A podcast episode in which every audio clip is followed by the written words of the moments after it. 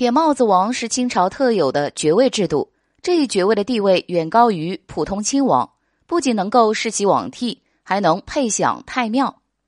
爵位制度的建立是封建统治者笼络人心的一种手段。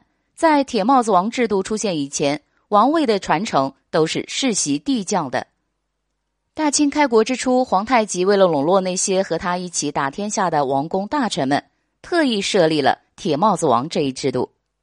将历朝历代的世袭帝将改成了世袭罔替，世袭罔替就是世袭的次数不受限制，可以永久被传承下去，不能废除。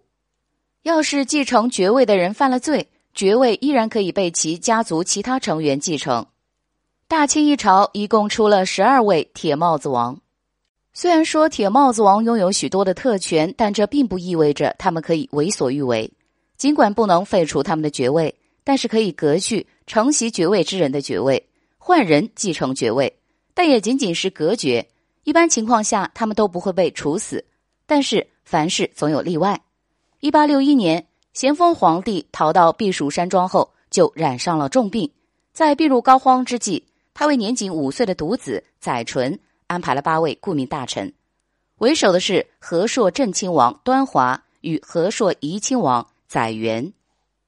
咸丰死后，野心勃勃的慈禧抢先回到了京城，联合了一些皇室宗亲，准备发动政变。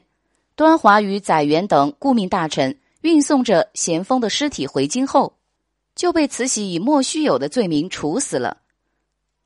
大清国祚二百七十六年，被处死的铁帽子王仅仅只有这两位。不知道大家对此有什么看法呢？欢迎评论留言并加以指正。